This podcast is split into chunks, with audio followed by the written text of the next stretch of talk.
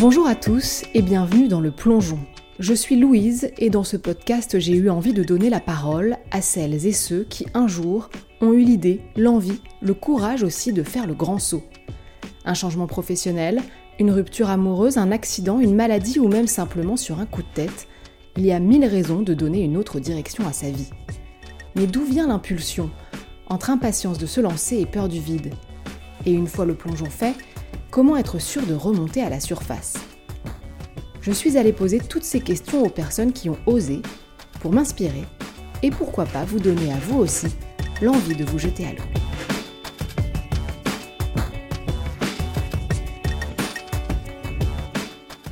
c'est la période de ma vie la plus bagarreuse, si j'ose dire, euh, où je me suis bagarré contre moi, contre les autres, mais pour faire passer des idées qui me paraissaient importantes.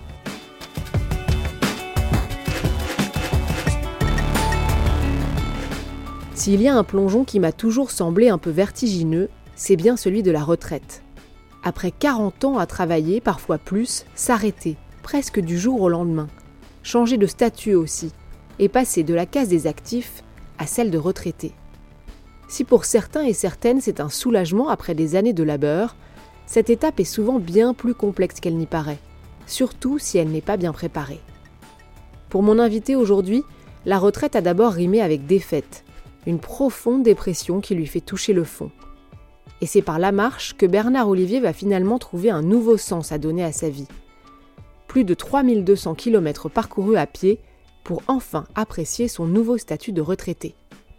Aujourd'hui, à 83 ans, il partage ce qu'il a appris sur le chemin de Compostelle ou la route de la soie à des jeunes en difficulté, ou alors dans ses livres, toujours très inspirants. Car comme il l'a si bien écrit en titre de l'un de ses récits, pour lui, la vie commence à 60 ans. Bonjour Bernard. Bonjour.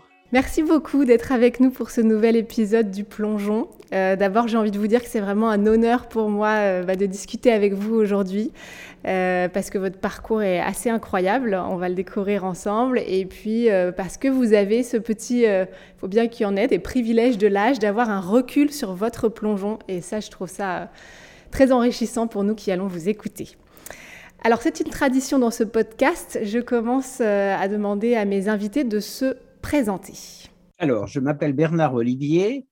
Je suis euh, journaliste retraité, journaliste honoraire, comme on dit. Euh, et euh, pendant ma retraite, eh bien, j'ai, depuis ma retraite, je suis devenu écrivain. J'ai beaucoup écrit. Je vis en Normandie, où j'ai quitté Paris dès que j'ai été en retraite. Alors, on l'a bien compris déjà dans cette petite présentation, vous avez eu mille vies, connu mille rebondissements et plusieurs plongeons. Alors on va pas tous pouvoir les, raconter malheureusement, mais on va s'attarder sur ce qui, on en a parlé ensemble, pour moi est sans doute le plongeon un peu le plus spectaculaire, euh, celui de la retraite qui pour vous est arrivé à la fin des années 90 et qui a entraîné de très grands bouleversements dans votre vie. Euh, on va remonter un petit peu avant ça. Je voudrais que vous nous parliez d'abord de votre rapport au, au travail. Vous, vous l'avez dit, à l'époque, vous êtes journaliste. C'est un métier passion, c'est ça? Oui, c'est un métier passion. J'ai fait tous les métiers euh, avant de devenir journaliste. Euh, j'ai été terrassier, docker, euh, vendeur de vin au porte-à-porte, maître d'éducation physique. enfin, j'ai tout, cueilleur de fraises. Enfin, j'ai vraiment tout fait jusqu'au moment où j'ai décidé sur le tard, à 26 ans, de devenir journaliste. Et à partir de là, euh, ma vie a été beaucoup plus simple puisque euh, et plus plus normale, si j'ose dire, puisque j'ai pendant 35 ans été journaliste dans le domaine politique. Et vous êtes habitué à, à changer, à évoluer. Votre vie professionnelle, elle est, elle est très remplie avec euh, beaucoup d'employeurs, d'étapes. Vous bougez beaucoup. Ah là là, si je vous ai énuméré, je vais vous énumérer. J'ai été successivement journaliste à l'Aurore, l'Agence centrale de presse, Paris Match, la télévision première chaîne, euh, Combat, où j'étais chef, du service politique, euh, Le Figaro. J'ai créé mon propre journal, un petit journal dans Paris. Le Parisien, le Parisien qui n'était pas encore libéré, ou, tout juste. Et euh, le matin, avant d'être donc sans journal, mais si j'ose dire, d'être pigiste, ce qu'on appelle freelance, donc en français, et qui donc pendant les dix dernières années, j'ai travaillé tout seul. Est-ce que vous vous étiez préparé un petit peu à ce moment de l'arrêt du travail? Est-ce que, euh, par exemple, vous aviez envie de vous arrêter ou est-ce que vous, vous n'y pensiez même pas? Pas du tout. Alors, j'avais fait le tour du journalisme. Vous avez pu constater que même dans, la continuité, donc, je suis un homme plutôt fantasque et que j'aime bien changer.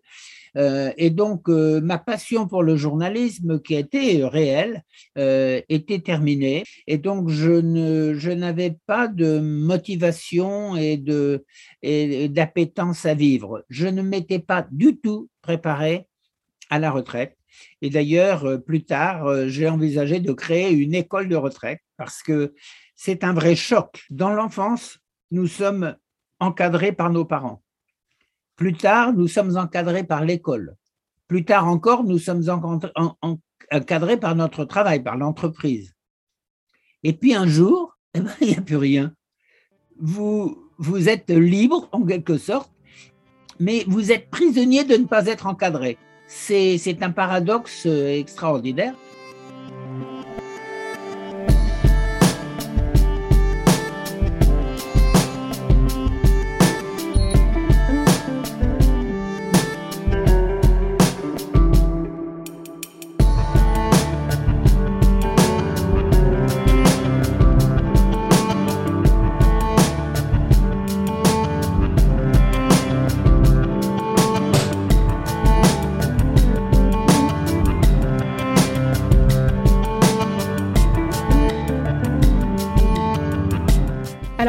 Alors, votre plongeon, il concerne bien sûr votre vie euh, professionnelle, aussi votre vie personnelle, pas des moments les plus faciles pour vous. Je voudrais qu'on évoque justement cette période de votre vie personnelle. Vous en êtes à ce moment-là où la retraite se profile, euh, où l'arrêt du travail va arriver. Vous êtes aussi dans un moment euh, complexe, je crois qu'on peut le dire, de votre vie. Alors, ça se passe effectivement à la fin des années 90, 80, hein, c'était 97. Euh, je, ma femme est morte dix ans avant, d'une façon brutale, une crise cardiaque et, elle n'a pas pu être réanimée. Euh, et euh, ça a été en plus une période très difficile puisque en 15 jours, j'ai perdu aussi ma mère, ma femme et mon travail.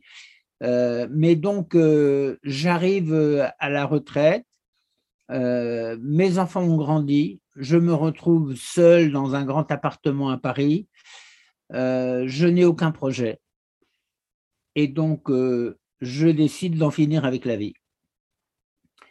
Et euh, je fais une tentative de suicide que je rate. Et donc, après m'être un petit peu rétabli, je décide de fuir, en quelque sorte, ou en tout cas de chercher une voie une voie. Euh, et cette voie que je trouve, c'est de partir euh, marcher sur le chemin de Compostelle. Je vais reprendre un peu cette, cette, euh, cette métaphore du plongeon. Vous tombez en dépression, vous faites votre tentative de suicide, on peut dire que vous touchez vraiment le fond de la piscine. Qu'est-ce qui vous donne l'impulsion de vouloir remonter à la surface? Alors c'est la marche. Je me retrouve donc après cette tentative et je me rends compte qu'il faut que je m'éloigne de tout pour me, recentrer, pour essayer de, trouver un sens à ma vie. Et donc, euh, euh, dès que je suis en retraite, je suis en retraite le 30 mars 88, 98, pardon, euh, le 6 avril, je mets mon sac sur le dos, je descends les escaliers, je, jette mes, clés dans la boîte aux lettres et je pars à pied pour Compostelle, 2300 km devant moi. Je vais mettre trois mois euh, à atteindre Compostelle. Et euh, arrivé au bout, je décide si oui, je continue à vivre ou si je refais une tentative de suicide. Vous étiez un marcheur avant ou est-ce que, euh, parce que on voit, c'est une vraie impulsion pour le coup. Si vous me dites qu'en sept jours, vous êtes parti euh, sans vous retourner, comment elle est venue l'idée de la marche? Je n'avais pas d'inquiétude sur ma capacité à marcher. Euh, euh, j'ai pratiqué à plusieurs reprises dans ma vie après des gros problèmes de santé, hein, une tuberculose à 20 ans, et donc à chaque fois je m'en suis sorti par le sport. Donc j'ai, je j'ai toujours eu une assez bonne, une bonne, je me suis fabriqué une bonne santé. Par contre, je ne suis pas croyant, donc je ne suis pas parti pour des raisons religieuses. Oui, parce que le chemin de Compostelle, juste pour qu'on le rappelle, c'est euh, cet itinéraire que les pèlerins catholiques euh, euh, empruntaient pour arriver en Galice jusqu'à la cathédrale de Saint-Jacques de Compostelle. Absolument. Alors vous m'avez dit que vous êtes parti quasiment sur un coup de tête. vous allez me faire croire que vous n'aviez aucune inquiétude. Vous partez pour 2300 km de marche et vous ne vous retournez pas. Mais vous savez, la suite euh, euh, prouvera que je suis un homme dans l'inconscience. Euh, moi, je dis que même pour quelque chose de périlleux, il faut de l'inconscience pour le faire et de la chance pour en revenir. Donc, je n'avais pas de, soucis, mais j'ai eu une surprise quand même. C'est-à-dire que je suis parti en me disant que j'étais un vieux, que j'étais retraité et que j'avais 60 ans. Et donc, au, au, fur et à mesure que je marchais, je suis parti d'ailleurs par un très mauvais temps. Les 22 premiers jours, il a plu. Euh, mais euh, au fur et à mesure que je marchais, je m'apercevais que j'étais en forme. Euh, au bout d'une semaine, j'avais moins mal aux muscles. Au bout de 15 jours, j'étais, je pouvais marcher 25, 30, 35 km sans trop de soucis.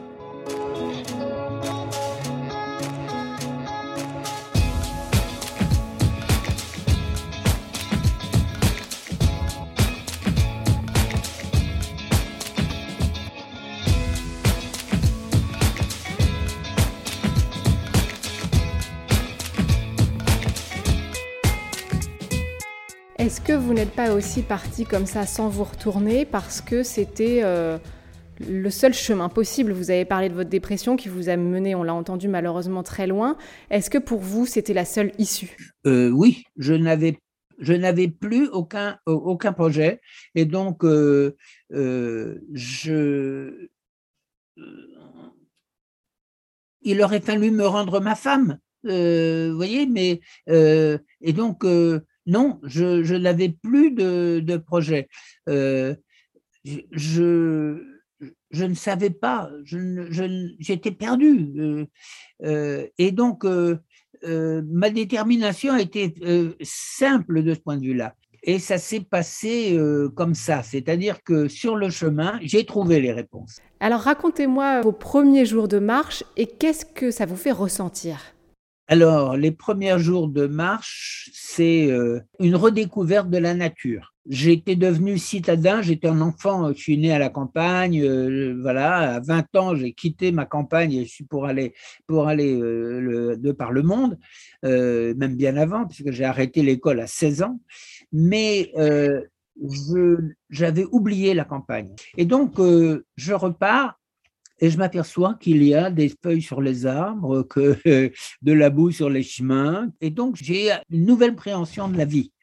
La deuxième euh, chose que je découvre, c'est que euh, la solitude me va bien euh, et que je suis heureux de marcher seul. En revanche, je trouve que marcher seul m'amène à, à rencontrer plus facilement de gens euh, c'est-à-dire que d'un seul coup, je suis dans un, dans un mouvement et que ces gens euh, donc euh, participent de ce mouvement et moi aussi. C'est donc en mouvement et en marchant sur ce chemin de Compostelle que vous trouvez le nouveau sens que vous allez donner à, votre vie et ça part d'une anecdote bien précise, il me semble. Oui, alors je marche donc en là, il s'est passé un mois et demi et je monte en altitude mais il se trouve qu'il a neigé et je me perds. Et euh, j'erre pendant un moment avant de trouver une auberge qui est en train de préparer la saison. Il n'y a que le patron et la patronne qui sont là. Et euh, pendant le repas, le, monsieur me dit euh, Et où vous allez comme ça? Et je lui dis Je vais à Compostelle. Et il me dit Ah, ben il y a 15 jours, il y a deux prisonniers belges qui étaient condamnés à aller à Compostelle et qui sont passés dans notre auberge. Alors, j'ai ri, j'ai dit, euh, mais attendez, au Moyen Âge, ça se faisait, mais maintenant, on ne condamne plus les gens à aller à Compostelle. Si, si, je vous assure, ils étaient même avec leurs gardiens. Dans les jours qui suivent, je pose la question, là, avez-vous vous passé des, des, prisonniers belges, etc. Et je découvre la, réalité qui est plus simple. Ce sont deux jeunes délinquants belges qu'un juge euh, euh, devait envoyer en prison et qu'il a trouvé plus intelligent de leur dire, écoutez, si vous marchez pendant quatre mois, je ne vous envoie pas pendant quatre mois en prison, donc vous, vous serez libre au retour. Et je trouve cette idée formidable, parce que il y a un lien entre ces jeunes et moi. Oui, j'allais dire, tout ça fait écho, là on va remonter encore euh, bien plus loin, mais tout ça fait écho aussi à votre propre parcours, à votre propre jeunesse. Oui, tout à fait. Je suis un enfant de pauvres. Nous étions pauvres. Nous étions sept enfants. Mon père n'a jamais gagné plus que le SMIC. Euh, et nous vivions un petit peu en périphérie d'une petite ville de province. Euh, et donc, euh, je n'avais pas de chance de promotion sociale. Euh, mes sœurs et mon frère ont tous travaillé dès 14 ans. mais donc, mon instituteur un jour est venu dire à mes parents, il faut que Bernard aille au collège. il est doué, il faut qu'il fasse des études. Et mes parents ont eu un premier réflexe en disant Mais non, nous sommes des ouvriers, nous n'avons pas euh, à envoyer nos enfants à l'école.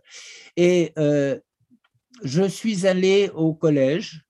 Euh, finalement, ils ont fait l'effort. On, ne leur a même pas donné de bourse, pour vous dire, parce qu'ils ne savaient pas comment le demander. Mais sans cet accompagnement de début, je n'aurais pas pu m'en sortir. Donc, je me suis rendu compte que je pouvait rendre le même service à des jeunes. Et surtout, je me rends compte que entre ces deux, ces, ces deux jeunes et moi, il y a un lien. Ils arrivent au début de leur vie avec des difficultés. Et moi, j'arrive à la fin de la mienne avec des difficultés. Ça m'a mis beaucoup à réfléchir. Et le résultat, c'est que quand j'arrive à Compostelle, après trois mois et deux jours de marche, je prends deux décisions simples. La première, je vais euh, occuper ma, retraite à m'occuper de jeunes euh, euh, qui ont des difficultés. La deuxième, la marche est formidable, je vais continuer à marcher. Et ça, ça change radicalement ma vie.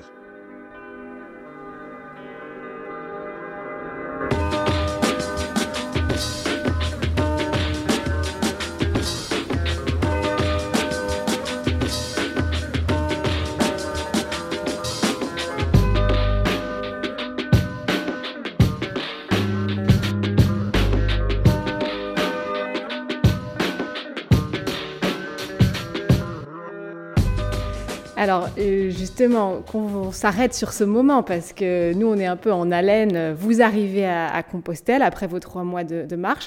Littéralement, vous vous sentez libéré de ce statut euh, de retraité un peu étriqué pour vous, mais aussi de vos démons personnels. Comment est-ce que vous vous sentez à ce moment-là? Ah, Mais à partir de ce moment-là, tout est simple. Tout est simple. Je rentre chez moi, je me demande où est-ce que je vais aller marcher je ne vais pas faire un chemin de pèlerinage, je ne suis pas croyant, et donc euh, je décide de faire une route laïque, c'est la route de la soie. Alors là, c'est magique.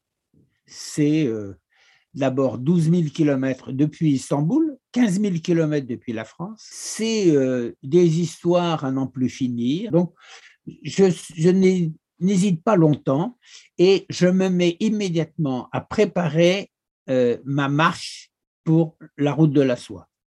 Ça ne s'est jamais fait, mais je suis, je ne me pose pas de questions. Alors, vous avez entendu parler de ces deux jeunes. Euh, vous vous dites qu'il y a vraiment quelque chose à faire. Comment est-ce que vous concrétisez cette envie euh, d'aider des jeunes en difficulté?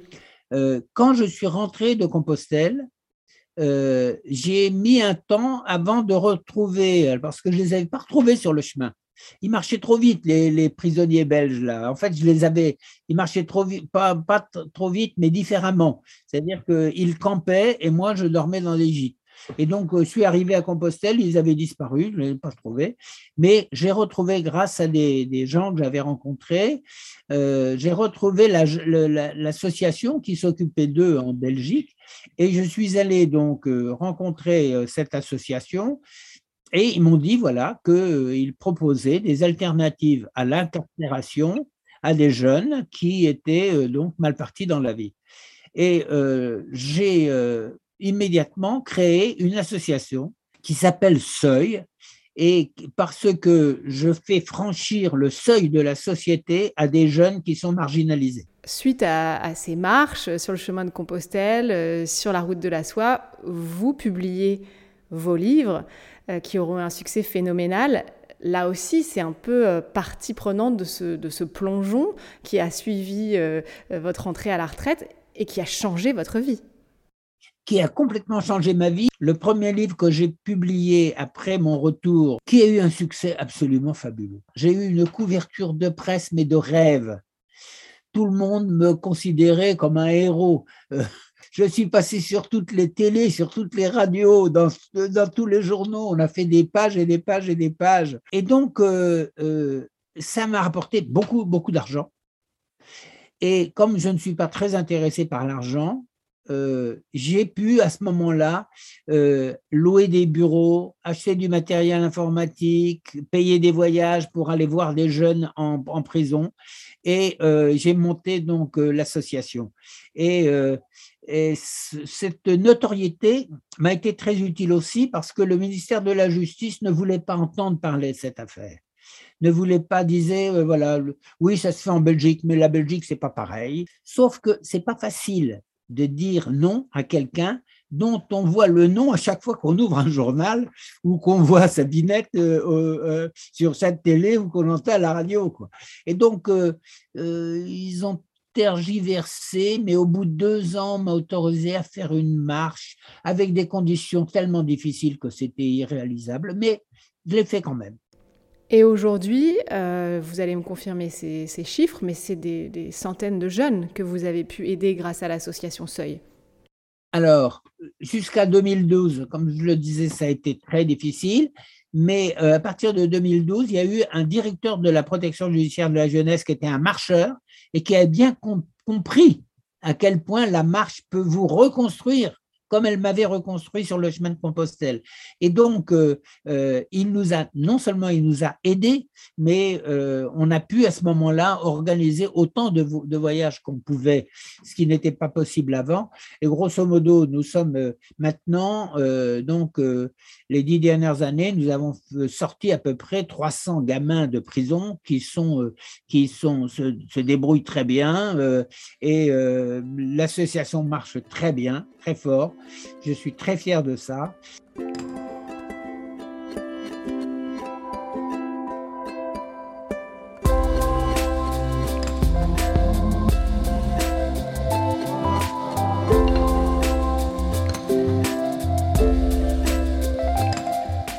Est-ce que vous avez, avec le recul, réussi à mettre le doigt sur ce qui vous faisait le plus peur dans cet arrêt du travail et presque dans cette liberté qui vous, qui vous tombe dessus? Si le matin, vous n'avez pas une raison de vous lever, ben vous, ne vous levez pas.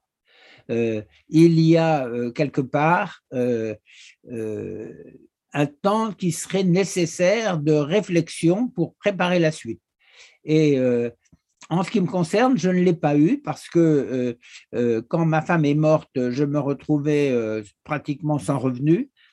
Euh, mes enfants étaient grands, ils devaient rentrer à l'université. Que j'ai travaillé comme un malade pendant dix ans pour euh, assurer leur, euh, essor, leur envol. ce qui a bien marché, mais par contre, quand ils sont partis et que je suis, moi, je suis arrivé à l'âge de la retraite, je n'avais plus aucun projet. Donc vous diriez que la retraite, finalement, c'est un peu le moment où ce qui est arrivé dans votre vie personnelle vous a un peu sauté à la figure? Oui, mais parce que, parce que je, je ne savais pas où, je, où je, pouvais aller. Vous savez, il y a des gens qui, à la retraite, par exemple, il y a des couples qui divorcent alors qu'ils ont passé euh, des années d'entente de, euh, et à la retraite, ils aperçoivent qu'ils ne sont pas du tout faits l'un pour l'autre. La coexistence quotidienne ou l'inactivité, euh, c'est pas un but dans la vie de jouer au boule tous les jours ou de, faire des mots croisés, hein, ou de regarder la télé.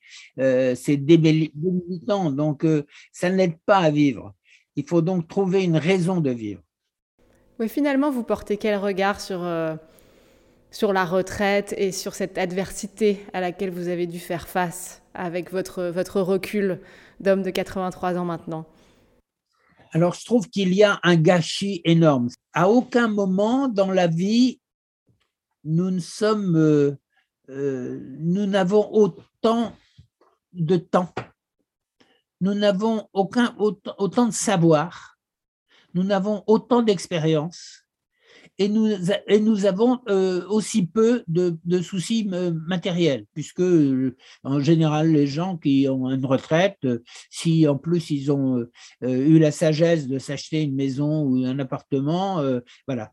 Et donc, c'est une période où on est au top de tout et où on ne fait rien. C'est vraiment, c'est du gâchis, c'est du gâchis quand je pense à toutes les difficultés que pourraient résoudre les gens qui euh, sont dispos, euh, dont les intelligences brillantes sont, euh, sont disponibles, eh bien, on ne fait rien à ça et donc les gens sont un peu laissés à eux-mêmes. Moi, je rêverais d'une association des vieux qui, euh, qui comporte de 3 millions de membres et qui dicte ses conditions au gouvernement. Vous voyez? Mais, mais voilà, mais pour le moment, ce n'est pas le cas. Euh, j'ai déjà fait seuil et puis j'ai 83 ans, donc euh, il me reste un petit peu, peu de temps pour, pour, pour changer le monde. Il faut passer peut-être le relais, mais en même temps, c'est très intéressant ce que vous dites parce que les retraités vont se faire de plus en plus nombreux et donc il va falloir commencer à les entendre sans doute un peu plus. On termine toujours euh, ce podcast euh, avec une question un peu euh, rituelle que je vais vous poser maintenant et qui est quel est le moment qui représente un peu le mieux votre, votre plongeon, ce moment où vous avez senti que les choses basculaient? Pour vous et votre vie Quand un policier m'a appelé, il m'a dit, monsieur, votre femme est à l'hôpital, elle ne s'en sortira sans doute pas.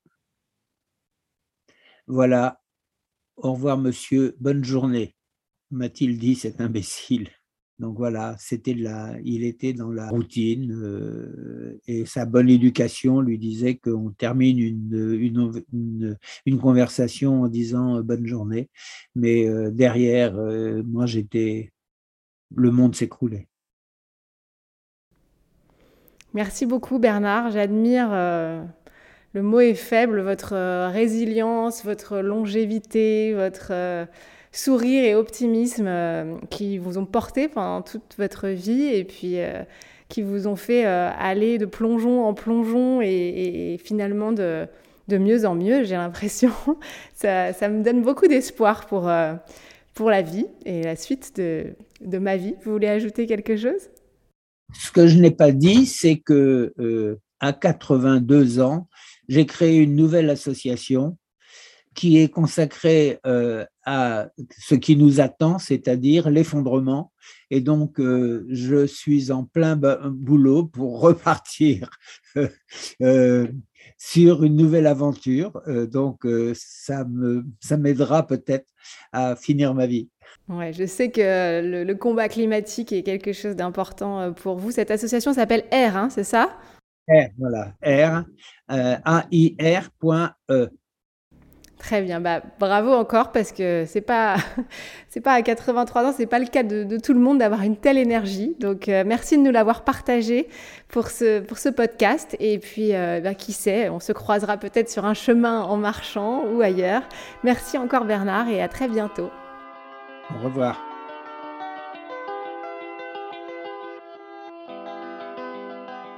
Et voilà, c'est la fin de ce nouvel épisode. Si ce plongeon vous a plu et que vous en voulez d'autres, n'hésitez pas à le faire savoir et à le partager. N'oubliez pas non plus de vous abonner sur Instagram at leplongeon.podcast pour ne rien manquer des prochains épisodes. Merci à tous et à très vite